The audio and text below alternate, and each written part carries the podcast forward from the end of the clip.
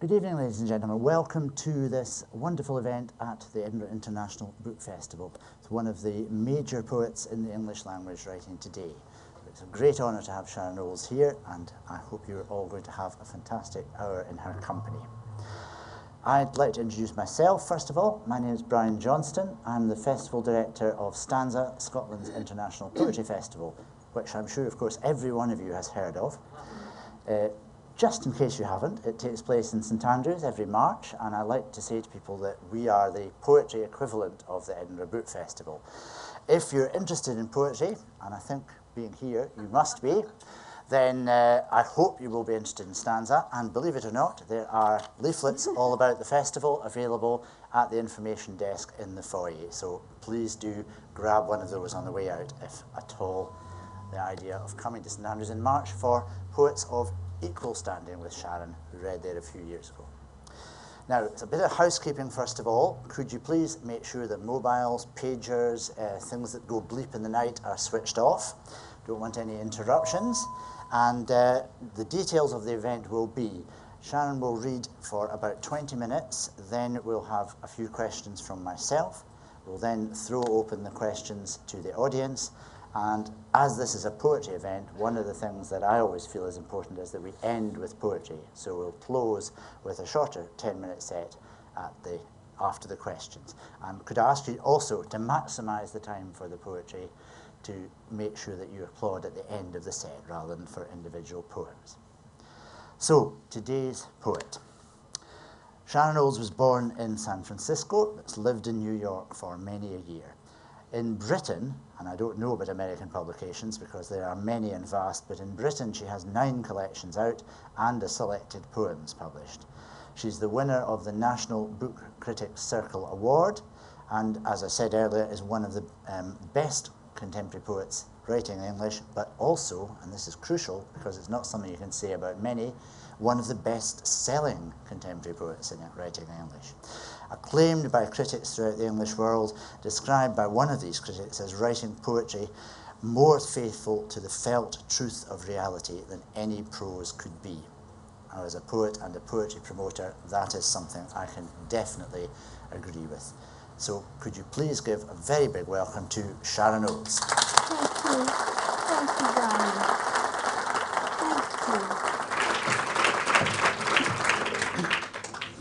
Well, it's very exciting,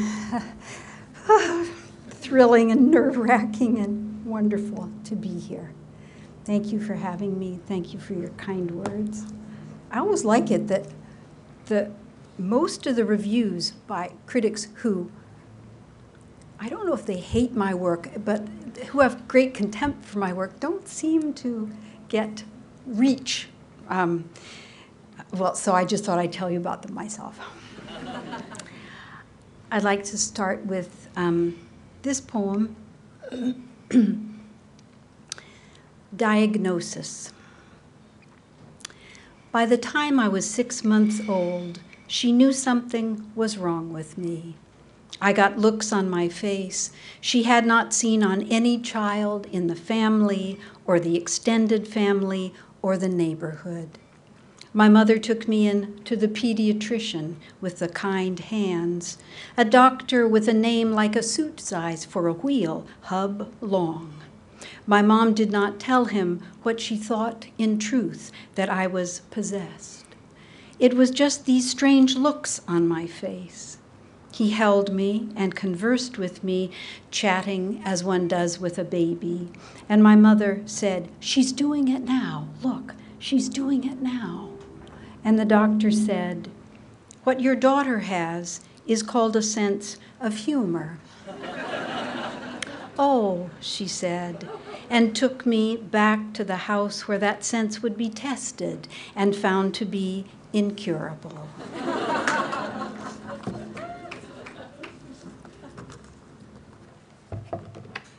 I go back to May 1937.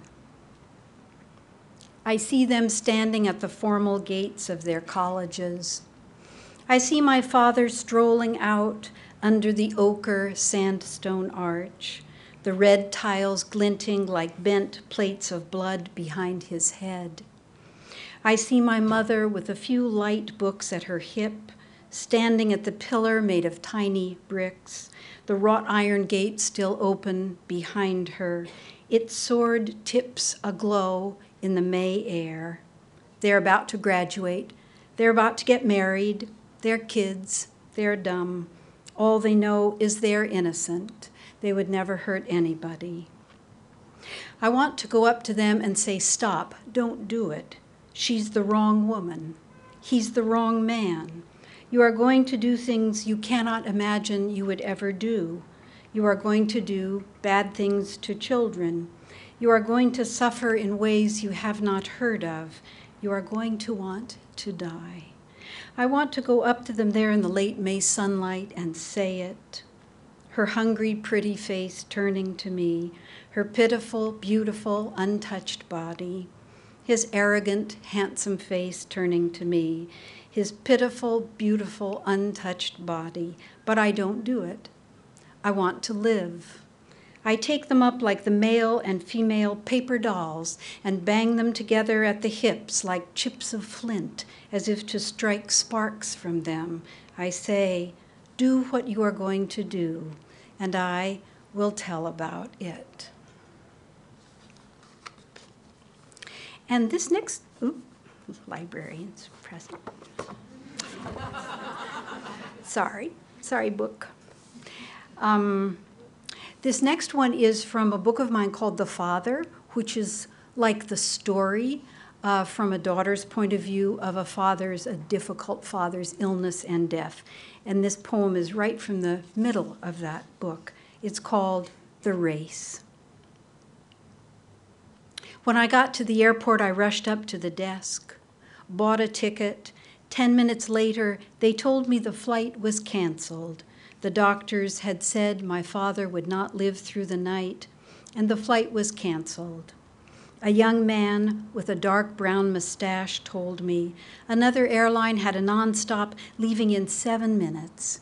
See that elevator over there? Well, go down to the first floor, make a right. You'll see a yellow bus. Get off at the second Pan Am terminal. I ran. I, who have no sense of direction, raced exactly where he'd told me, a fish slipping upstream deftly against the flow of the river. I jumped off that bus with those bags I had thrown everything into in five minutes and ran. The bags wagged me from side to side as if to prove I was under the claims of the material. I ran up to a man with a flower on his breast. I, who always go to the end of the line, I said, Help me. He looked at my ticket. He said, Make a left and then a right, go up the moving stairs, and then run. I lumbered up the moving stairs. At the top, I saw the corridor, and then I took a deep breath. I said goodbye to my body, goodbye to comfort. I used my legs and heart as if I would gladly use them up for this, to touch him again in this life. I ran, and the bags banged against me, wheeled and coursed in skewed orbits. I have seen pictures of women running, their belongings tied in scarves grasped in their fists. I blessed my long legs he gave me. My strong heart I abandoned to its own purpose. I ran to gate 17 and they were just lifting the thick white lozenge of the door to fit it into the socket of the plane. Like the one who is not too rich, I turned sideways and slipped through the needle's eye, and then I walked down the aisle toward my father. The jet was full, and people's hair was shining. They were smiling. The interior of the plane was filled with a mist of gold endorphin light. I wept as people weep when they enter heaven in massive relief. We lifted up gently from one tip of the continent and did not stop until we sat down lightly on the other edge. I walked into his room and watched his chest rise slowly and sink again all night. I watched him breathe. The book after this new book called One Secret Thing, the next book will be called Stag's Leap and it's a book of end of long marriage poems. And this is one of those poems. Oh, it's called Stag's Leap Poems 1997 to 2000. And this is Poem for the Breasts. Like other identical twins, they can be better told apart in adulthood. One is fast to wrinkle her brow, her brain, her quick intelligence. The other dreams inside a constellation, freckles of Orion. They were born when I was 13. They rose up, half out of my chest. Now they're 40, wise, generous. I am inside them, in a way, under them, or I carry them. I was alive so long without them. I can't say I am them, though their feelings are almost my feelings, as with someone one loves. They seem to me like a gift that I have to give. That boys were said to worship their category of being, almost starve for it, did not escape me. And some young men loved them the way one would want oneself to be loved. All year, they have been calling to my ex husband, singing to him like a pair of soaking sirens on a scaled rock. They can't believe he's left them. It's not in their vocabulary, they being made of promise. They're like literally kept vows. Sometimes now I hold them a moment, one in each hand, twin widows, heavy with grief. They were a gift to me, and then they were ours, like little nurslings of excitement and plenty. And now it's summer again, late summer, the very week he moved out. Didn't he whisper to them, Wait here for me one year? No. He said, God be with you, God by with you, God by for the rest of this life and for the long nothing. And they do not know language. They are waiting for him. My Christ, they are dumb. They do not even know they are mortal. Sweet, I guess, refreshing to live with, beings without the knowledge of death, creatures of ignorant suffering. You know, when I'm reading that, I'm thinking how those of us who write with the eye, I'm thinking how in your poem, what I like to do is feel I am enough inside your eye that I can have sort of your imagined or remembered experience. I feel the same way about that I of mine. If it's really like I only that, then it's a kind of a worthless pronoun, I think. and this is called Q. Q. Q belonged to Q and A, to questions and to foursomes and fractions. It belonged to the Queen, to Quakers, to quintets. Within its compound in the dictionary dwelt the quill pig and quince beetle and quetzal and quail. Quailing was part of Q's quiddity. The Q quaked and quivered, it quarreled and quashed. No one was quite sure where it had come from, but it had traveled with the K. They were the two voiceless velar Semitic consonants. They went back to the desert, to kaph and qoph. And K has done a lot better. 29 pages in Webster's third to Q's 13. And though Q has much to be proud of, from Q and I detector through quinoa, sometimes these days the letter looks like what medical students called the Q face, its tongue lolling out. And sometimes when you pass a folded newspaper, you can hear from within it a keening from all the Qs who are being set in type, warboarded, made to tell and tell of the quick and the Iraq dead.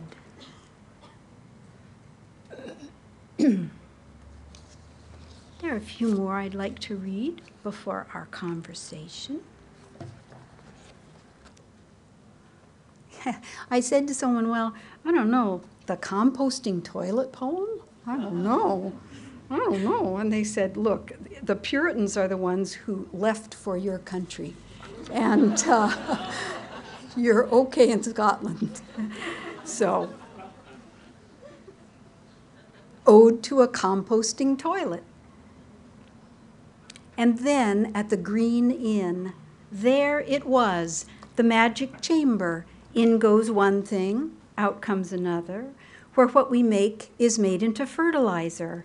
The hopper and enamel tank, where the liquids are separated from the solids, where the enzymes in vinegar in the forest green interior do their unpaid labor, and what can be used again sinks down to where it can be harvested, near odorless. We do not think our shit smells good. But we do not think the earth should be turned into a great cesspool to accommodate our desire to part from our offal as fast as possible. In this drying cabinet, shit happens.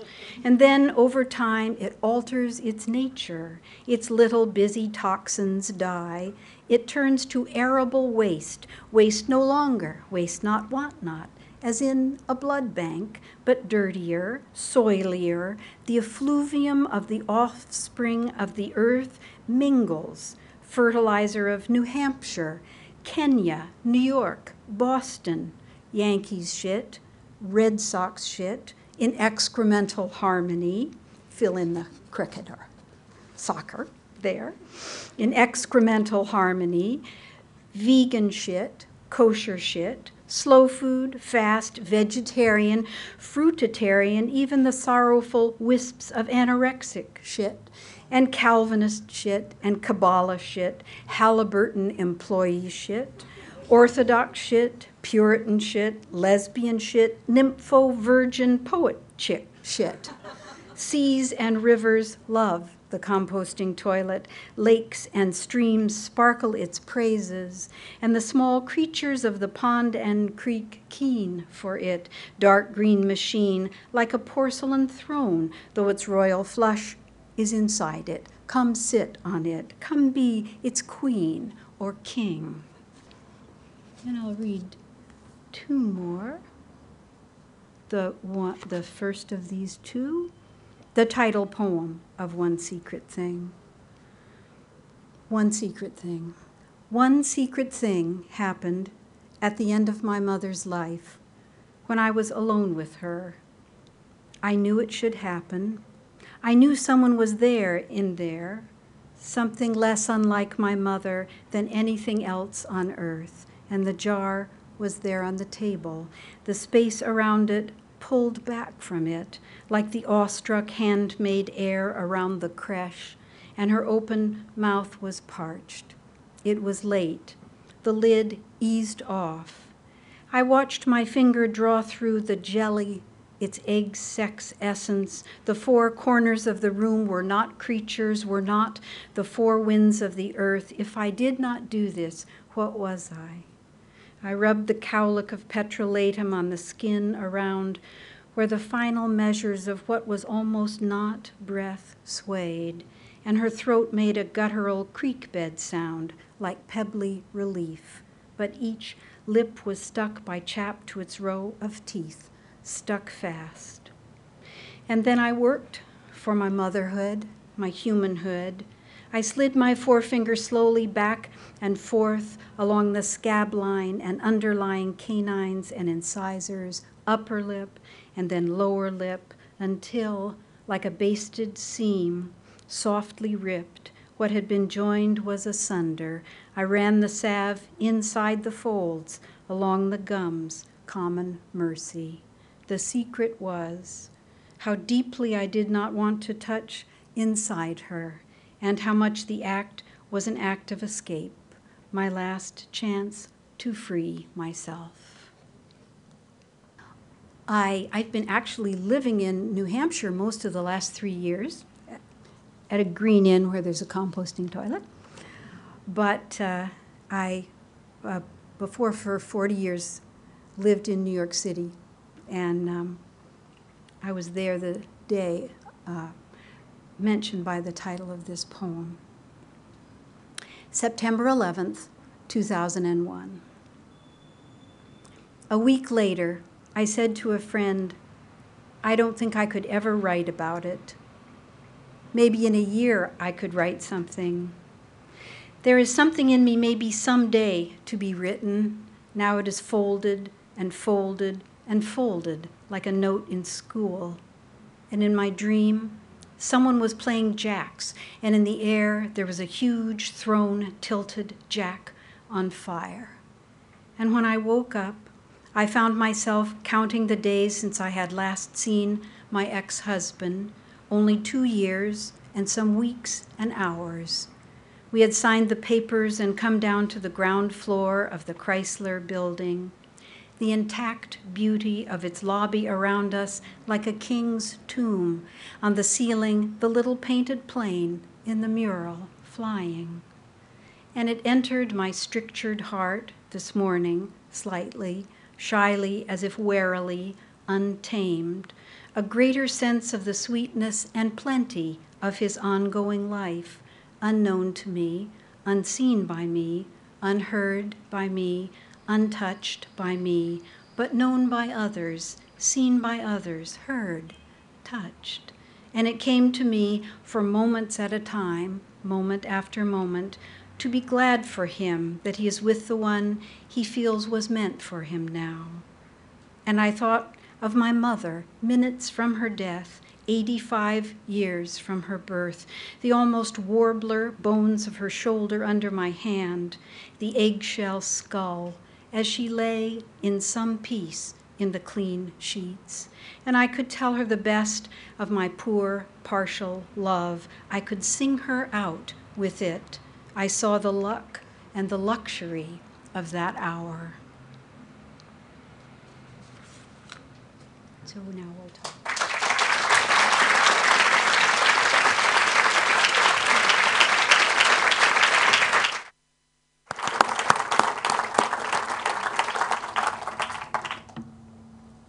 For that fascinating reading, Sharon. Um, a couple of questions from me, then we'll see what uh, the audience has to ask. First question I would like to ask about the, the technical side of your writing. One particularly striking aspect of your poetry is its narrative drive. Do you conceive of the narratives that run through and connect your poems as a whole, in other words, as a linear sequence, or do you arrive at each individual poem as a distinct entity? I arrive at each poem as a distinct entity. I never realized that before. That sounds so good. Um, I, what I like about it, Brian, is that the way I think of it is my poem, thank you, how my poems come to me. I, I've always thought of it as them coming to me, which is my image for whatever it is that happens when we think of something we might start to write. Um, I think that I'm looking at my. I was just talking with Kathleen Jamie this afternoon, and I realized I'm looking at my um, at what I'm thinking and feeling. I'm looking at it as a painter might look at the world. I'm keeping an eye on it. I think there are ways to tell this apart from narcissism, but I'm not sure what they are. but I think they are at least a little different. You well, well, uh, cool. I like that. Uh, yeah. So each one comes to me by itself. Um, and some time ago, maybe 10 years ago, I was feeling disappointed that I never wrote anything long. And then I thought, you know, like you're trying to cheer yourself up. I could look at, like the stories, the poems about children in some way as if they were one long poem in parts, though they appear in different books. And same with the sexual love poems and the family poems and the poems about Q, like the world. Mm-hmm. Um, so I don't know if that's an answer, but that's what so comes to mind. So it's essentially collecting them that forms the, the, the linear aspect of them. I think so. Chronology is very important to me. You know how it is, each of us puts this together differently. For me, partly because I was brought up to think that an wicked action of mine could give actual physical pain to someone like 1945 years ago. Mm-hmm. Yeah. So chronology is very important to me. I wanted to go forward. I wanted to move forward in time. Yeah. Well, on a completely different subject. Now, everyone here, you're all poetry fans. You know that poets don't inhabit ivory towers far removed from the real world, but that is an illusion that some people labour under. I know that poetry in the community is a particular interest of yours, Sharon. Can you tell us a bit about the community teaching work that you do in New York? Yes, yes. Um, um, I don't know what poetry is. There are those who know. I am not among them. I don't really know what it is, um, or really what it's for. But I think one thing is it sound okay now? Sounds a little different. Hi. Okay. Um, I think one thing that it's for is here we are, animals who know we will die. I don't know if we are, but I think we might be the only animals who know that we're going to die and that everyone we love could um, die. So, what do you do with that? And it seems to me our rhythmic chanting, which now is written out in the form of lines, uh, once writing got going, um, has something to do with, with that. Therefore, when it was my chance to go to a hospital for the paralyzed in New York City, a 900 bed state hospital, uh, to try to see if we could start up some writing, um, I went and we could. And our graduate writing students at New York University have become the teachers there. I'm sort of like, I'm called the founding mom. And, uh, and the program has just uh, entered its 25th year. So, uh, yes, yes. And of course, concomitantly in this economy, we've, we've also lost a couple of our grants. So again, we're going to have to, you know, stir our energy up. Uh, but I'm sure we'll make it happen. Uh, so many of our writing students have taught in, and there's also at NYU a, a program on a children's oncology ward where our writing students they apply for these jobs and a few are selected from the many who apply. They go into a ward and they write with children and their parents. And these this is a serious oncology ward and they all have a chance to write together. So um, my wonderful students our wonderful students uh, this is a, a they are experiencing what poetry is for More power to your pen and to your elbow in that respect. Let's throw the questions open to the audience now. Now, we have a, a runner somewhere with a roving mic. Can I ask you to please wait till the mic gets to you, um, to speak clearly into it, and to pass the mic back as soon as you've finished asking your question. So, could we have a show of hands for any questions? Lady in the front here. Um, you finished by saying that these people learn what poetry is for. Can you speak a bit more about what that perhaps meant to those parents to be able to write um, po- a poem with their child when presumably the child was, was leaving them? Many of the children were. Um, I'm not a teacher in that particular program, um, but the chance to make something together, the chance to share and making life, lots of humor, and to um, to do something with that time, however brief it's going to be, um, and many of them are just wonderful poems. That again, that that thing that I was saying about the eye, we want our eye to be able to be something like a not really a virtual experience, but but art surely is partly for letting us imagine a little about what it would be like not to be ourselves, which will, you know, it will make us harder to hurt each other, right? Um, if we identify more with each other. Uh, so it is a time during which uh, the parents and the kids and the poets are having a wonderful time together. And they're dealing with whatever part of it the parents and the children want to deal with. Yeah. Now, there's another question here.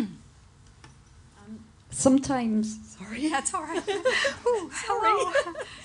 sometimes when I read your poetry, and I'm often almost overwhelmed by a, a sense of, of bravery or courage or a kind of raw intimacy that for me is in the poems around the dying of your mother, your father, and the sexual love poems. And I've often wondered, A, do you see it? How, how do you understand or name that kind of intimacy that, that, that you, you get across in your poetry? And, and how, how have you developed that as a human being? Where has that come from? Hmm. Hmm. Thank you. First of all, thank you. Um, I know myself to be a person of great fearfulness. I'm a, I'm a coward. I, I fear things. I fear. I'm not at the point of phobic where I won't go to the store or get on a plane, but I'm aware of a lot of fear in ordinary situations, just meeting a new person, or in other words, hmm, uh, right. But I think in terms of writing, first of all, there's no one there when I'm doing it. So it, there's no one there to be afraid of, right? Uh, and uh, I, I got some strange idea, I think, when I was a kid, that God couldn't see what you were writing. I don't know where he was, that maybe right behind you, and somehow your back had become not see throughable for him. But there seemed to me, well, I think it's really because art is a human thing we made. When we came about, we needed it, and it wasn't. I, this is how I see it. I respect other views, but I see it that it's something we needed, and therefore, um, it's our business rather than some superpowers business. Uh, and then I think my the need, the desire, the wish, the longing that I feel to experience my experience, which maybe people who don't write experience in their experience. But to me, I don't really know that much, nor do I want to be thinking about art during life. But then the next day, if I'm thinking, I'm thinking, well, what was that just like? What? Probably also a desire for a connection with um, a reader, as I, as a reader, love to make that connection with a writer. So working against our innate aloneness, maybe. And we don't have control over whether this happens or not, really. I don't think. I, it's something that um, we wish for and we want to keep ourselves in shape for. Vitamins, exercise. Yeah. Now, uh, gentleman up at the back there. Thank you. I have been deeply and profoundly touched and influenced by your poems tonight. I thank you for that. Oh, thank you. Um, years ago, I served on a book author session such as this because I've written a number of books in the field of event planning. And a poet was on the same panel with me. And I said, I wonder why we're seated together. She said, Well, I suppose a poem is like an event. It's artistic, it's something you created as an individual and then share with others. And I was wondering, you wrote and read this beautiful poem about September the 11th. How is a poem like an event in terms of something that you create and share with others? Mm, mm, mm, mm. Thank you. I don't know. but I think the way that poem, I never th- I thought I would never write another poem. That was pretty obvious, in fact. It wasn't like, oh, I wonder if I'll write again. It was just, well, that's over, because this was, oh, I, I wasn't uh, blocks away. I didn't, but so the poem, the way the poem started was um, my I don't know if it's an event or not when you let yourself talk to yourself on the paper and say, you know, I had said to a friend, you know, I'm never going to write about this or anything else. And I don't know what an event is. So I don't know if it is one when you start to uh, record, back, you back up a little uh, and start to record. I didn't have any idea where that poem would go, but again, no one would ever see it. So no one would know that I had, um, maybe it's my hair, no one would know that I had, I mean, in my upbringing, I would say blasphemed or some word for gone where you don't know enough to go. Like trying to write politically or write about a group very different from your own. I so rarely can do that because it's stepping over that line. But so I don't know what it made to do that. And it surprised me when that opened in me the sense of the good fortunes that I experienced in my life that had seemed like losses. And I could see the good fortune in them. I guess it's a kind of human event. It's something that happens to a person. Yeah. Yeah. Well, certainly as a festival director, I couldn't disagree with that for one minute. Now, I think there's another question here.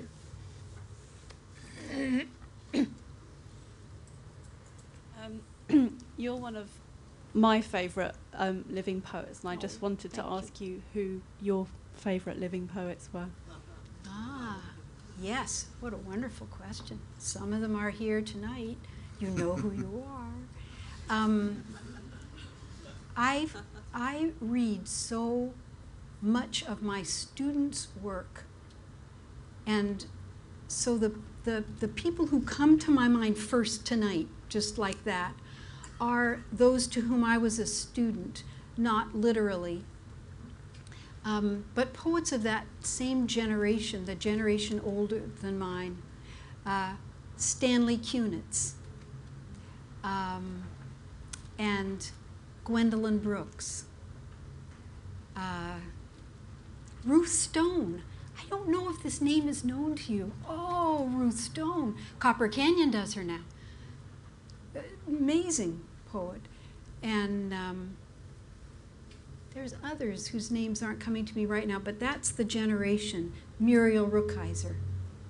That's the generation that I think of when I think of the, well, of course they aren't living anymore, all of them, any of them. So, so there I am. I'm still back with my mothers and fathers, whether they're still breathing with us or not. Yeah. Now, over here. Hello, Stanley. I wanted to ask you um, the psychoanalyst uh, Melanie Klein, I think, has a very good metaphor for creativity, which she talks about as being a form of reparation, essentially for the young child, the fantasy of the young child killing the mother, and repairing the image of the mother. Was that claiming or killing the mother? Killing. Thank you. Yes, killing the mother. and that art, in its general form, Hmm. is a reconfiguration. So I wondered firstly what you thought about that as a metaphor, and also I just wanted to put in your comment about using what the difference is between the I and narcissism in, and how that fits in, in with that, and whether that form of reparation is the thing that actually changes it from being pure narcissism. Ooh, How long have you got? yes, that's very cool. Um, I'm not sure I understand the reclamation. Pardon? Reparation. See, I'm not going to hear this word. I keep mishearing it. Reparation. Oh, I see. I see. Oh. Well, what I think of is is this. What they say is that um, little children who are nursing are in some state of nursing, and it only goes that far. But there's some kind of devouring the earth thing that they're going through. Um, but that just seems so natural and animal to me. Um, I see. So you make something to make up for the fact that you wanted to kill someone. Hmm. This could be. Yeah. there's certainly, when I'm writing, a sense of need to do it and wish to do it and pleasure in doing it, especially if it seems to be going okay at the moment. Um, that is, seems to me quite a primal, a primal good feeling. Um, I have likened it, I'm going to have to think about this. I have likened that more to um, uh, the energy of, of wanting to give something or to give and take at the same time as in a sexual um, pleasure. But, um, and I'm really going to have to think about that because of the poems that I've written that are daughter poems. Uh, for and against and with and of um, a mother. Yeah. Uh, I, I feel okay tonight, right here and now, having written them, all of them. And I would feel that if I found out I was going to die soon, which I haven't found out, and therefore I believe I'm not. But if I did and I hadn't written those poems, oh, I'd be sorry. Hadn't tried to tell that uncomfortable, unhappy, mean, eh, mm, too mean, mm, mm, those songs that I wanted to sing. I don't think um, we put into ourselves the experiences that we wish to bring forth in our poems. I think what's put into us is put into us. And then the way in which we can bring it forth, um, I, I, just, I, I don't know. That wish to connect with other people, um, it would seem to me stronger for me, but, uh, but I'm going to think about that.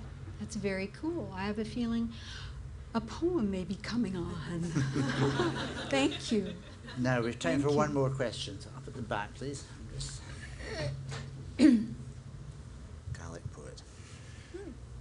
Your poems have a wonderful kind of flow of thought and image, etc. But uh, I'd be interested to know how you craft them. They look very easy, but as a fellow writer, I think we all aspire to that kind of ease. Are you a crafter in the head, or are you a crafter on the page, oblique screen? Where do you do most of your work? How much redrafting? Thank you. Um, I do nothing in my head if I can help it. As soon as there's going to be a poem, I want to be there with it and for it. Um, I write with a, a, a ballpoint pen in a grocery store notebook. This helps me remember I don't have to do anything beautiful or meaningful. And I recycle paper a lot, so uh, I'm sort of I feel the trees around when I'm when I'm doing that also, and I ask their forgiveness and um, and then I type it up. Um, until a year ago on a manual portable typewriter that I would would have worn here on my back the last time I was here. So now I have this thing. Hmm. Uh, and I use it for typing and printing and then rewriting by hand. Yeah, uh, the form. I realized when I was maybe in my mid 50s that my form had to do with the, the hymnal that I'd been raised on, and that actually my poems are in four beat lines and four line quatrains, heavily disguised by the uh, in, in, enjambment uh, and uh, the clumpation of them, so that they aren't apparently crafted. I did that so I wouldn't know I was a hymn copier. but then, and I was so I was very mad for a, um, a minute, and then I thought, you've been given a form. This is bliss. This is good. Um, and some of the poems uh, in One Secret Thing were not rewritten much, and some of them were rewritten pretty much but not so that parts don't move around. I can't do that. They all have to come out in one piece, and then most of the poets I know work from notebooks, and then they can move parts around. I don't need to learn to cut and paste on this new machine because I don't know how to move parts around to begin with. Um, and yes, that wish that the, for me, the wish that the, that the craft not be too obvious also has to do with my feeling of, of wanting, uh, when it came to me, was standing in the grocery line with the week's groceries and thinking, wanting to put poems in the in the checkout. You know, just read this, and thinking, would my poems look fancy to the women, sick, but true, that I was there shopping with. So the appearance of non-craft is, as you say, something that I um, have worked on. Not too hard, but have played with. Yeah. Thank you, Sharon. We're now going to end with some more poems. Thank you very much for that. Poems. Um, I have to announce that, of course, there will be a book signing after this and a chance to meet Sharon properly, talk to her, ask her more questions. It's in the book signing tent just immediately to the right of here when you go outside. Could I also ask that you allow Sharon and myself to make a dive for the door so we can get to the book signing tent before all of you. But could you please welcome back for the last set of poems, Sharon Olds.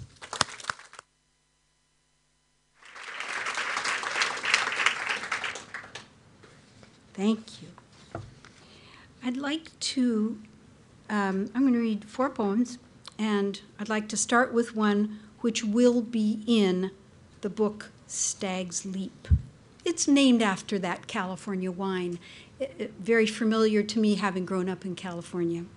Um, and I've been looking at parks a little when I've walked around, uh, these beautiful parks, and it's made me think of uh, Central Park in New York.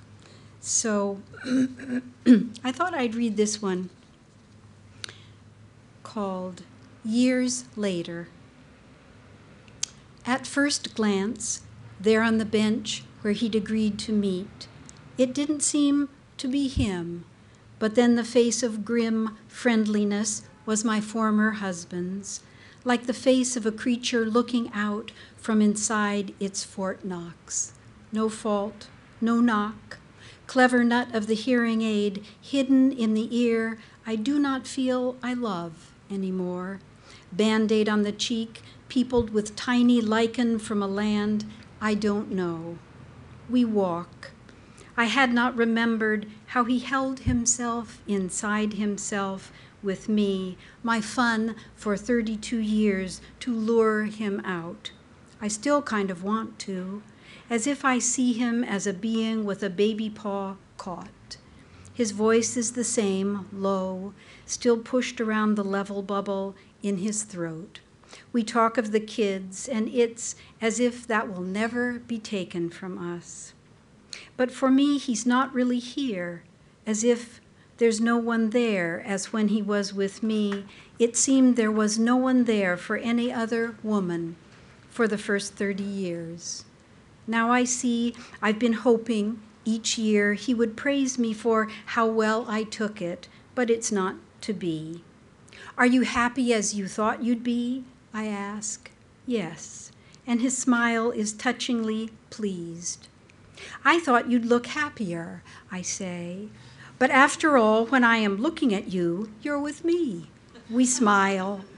His eyes warm a moment with the old shift, as if he's turning into the species he was for those 30 years, and turning back. I glance toward his torso once, his legs, He's like a stick figure now, the way when I was with him other men seemed like Ken dolls, all clothes. Even the gold of his fresh wedding ring is no blade to my heart. This is married Ken. As I walk him toward his street, I joke, and for an instant he's alive toward me, a gem of sea of pond in his eye. Then that retreat into himself, which always moved me, as if there were a sideways gravity in him toward some vanishing point. And no, he does not want to meet again in a year When we part, it is with a dry bow and goodbye.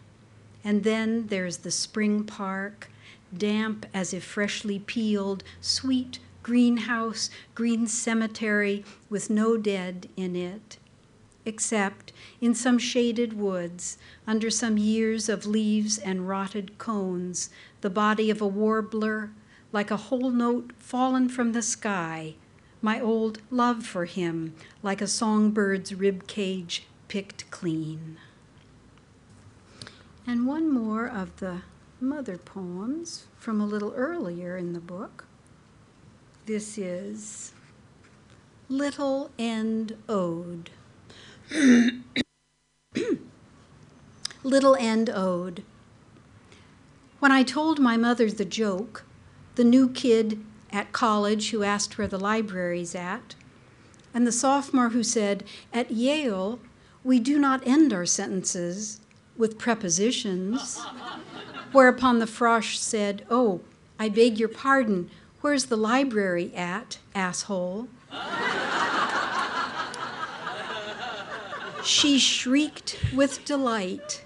Asshole, she murmured fondly. She's become so fresh, rinsed with sweetness, as if she is music, the strings especially high and bright. She says it and sighs with contentment, as if she has finally talked back to her own mother. Or maybe it is the closest she has come for a while to the rich animal life she lived with her second husband. Now, I can see that of course she touched him everywhere, as lovers do. She touched me there, you know, courteously, with oil like myrrh. Soon after she had given me life, she gave me pleasure, which gave her pleasure. Maybe it felt to her fingertip like the complex, clean knot of her fire girl's tie clasp. She seems, these days, like a very human goddess. I do not want her to die. This feels like a new not want, a shalt not want, not want. As soon as I dared, around 50, I called her to myself the A word. And yet, now, if she goes, when she goes, to me it is like the departure of a whole small species of singing bird from the earth. The last evening. Then we raised the top portion of the bed, and her head was like a trillium growing up out of the ground in the woods, eyes closed, mouth open. And we put the battle arias on, and when I heard the first note, that was it for me. I excused myself from the death room guests and went to my mother and cleared a place on the mattress beside her arm, lifting the tubes, oxygen, dextrose, morphine, dipping in under them and letting them rest on my hair as if burying myself under a topsoil of roots. I pulled the sheet up over my head and touched my forehead and nose and mouth to her arm, and then, against the warm solace of her skin, I sobbed full out, unguarded, as I have not done near her. And I could feel some barrier between us dissolving. I could feel myself dissolving it, moving ever closer to her through it, till I was all there. And in her coma, nothing drew her away from giving me the basal kindness of her presence. When the doctor came in, he looked at her and said, I'd say hours, not days. When he left, I ate a pear with her, talking us through it, and walnuts, and a crow, a whole bouquet of crows came apart outside the window. I looked for the moon and said, I'll be right back, and ran down the hospital hall. And there, outside the eastern window, was the waxing gibbous, like a swimmer's head turned to the side, half out of the water, mouth pulled to the side and back to take breath. I could see my young mother, slim and strong in her navy one piece, and see, in memory's dark blue corridor, the beauty of her crawl, the hard, graceful overhand motion, as someone who says, This way, to the others behind. And I went back and sat with her alone an hour in the quiet, and I felt almost not afraid of losing her. I was so content to have her beside me, unspeaking, unseeing, alive. And I've been writing odes for the last year and a half, I guess. I think they're odes. I don't dare look it up in case they aren't odes, and then I'll be all nervous. But um, it's something new that just came to me uh, a while back. And um, I've just followed the impulses where they led me. Ode to the Hymen. I don't know when you came into being inside me when I was inside my mother. Maybe when the involuntary muscles were setting like rose jello. I love to think of you then, so whole, so impervious, both you and the clitoris, as safe as the life in which you were housed.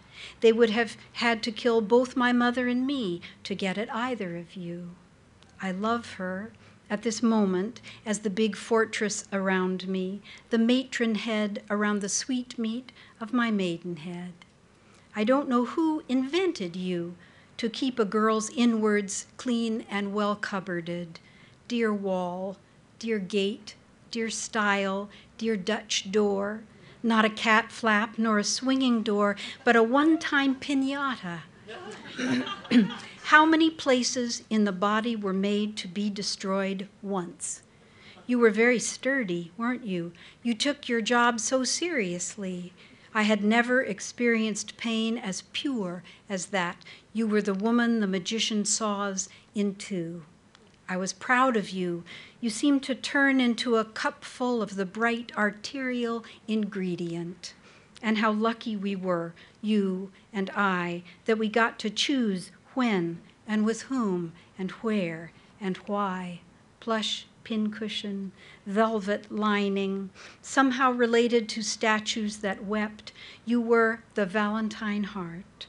It happened on the rug of a borrowed living room, but I felt as if we were in Diana's woods, he and I and you together, or as if we were where the magma from the core of the sea burst up through the floor of the sea.